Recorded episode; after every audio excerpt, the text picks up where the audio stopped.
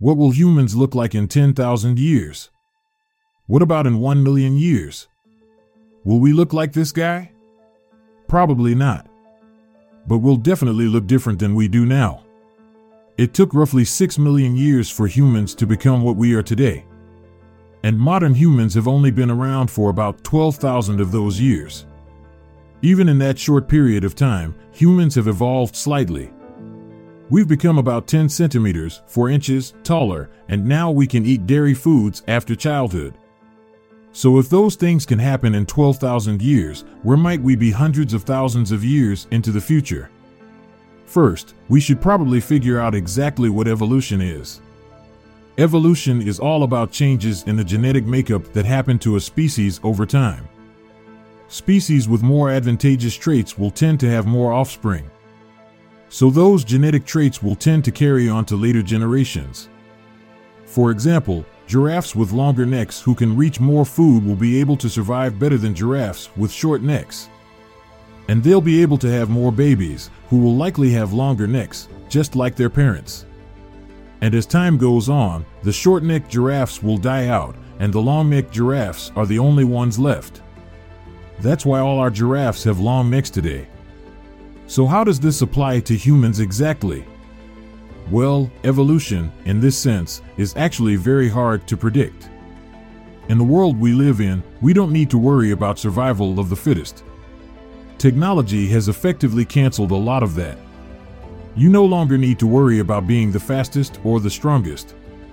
This isn't 100,000 years ago when you had to fight for your food.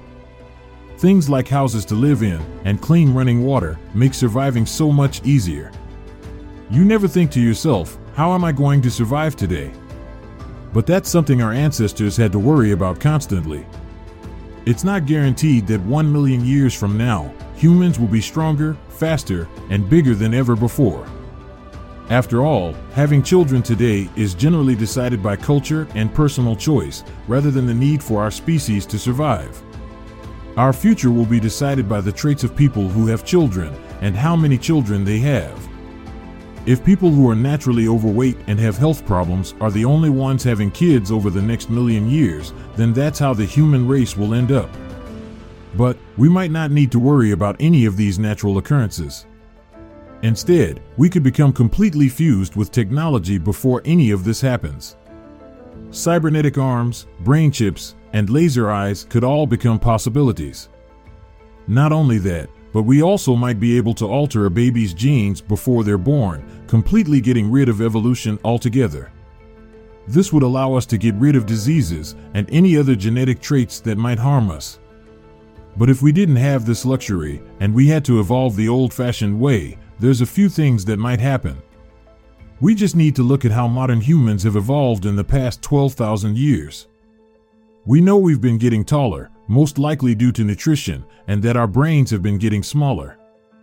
But don't worry, we haven't been getting dumber, our brains are actually becoming more efficient. In a million years, we might be incredibly tall humans with tiny heads. Does that remind you of anything?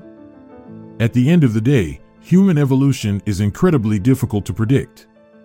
That's because evolution is primarily based on our environment, and who knows what might happen to the Earth in the next million years.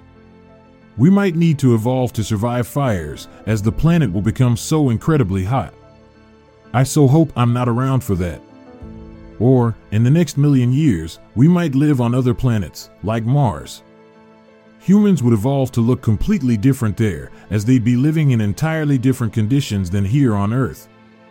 Wondering what living on the red planet would be like? Well, that's a story for another What Happened If.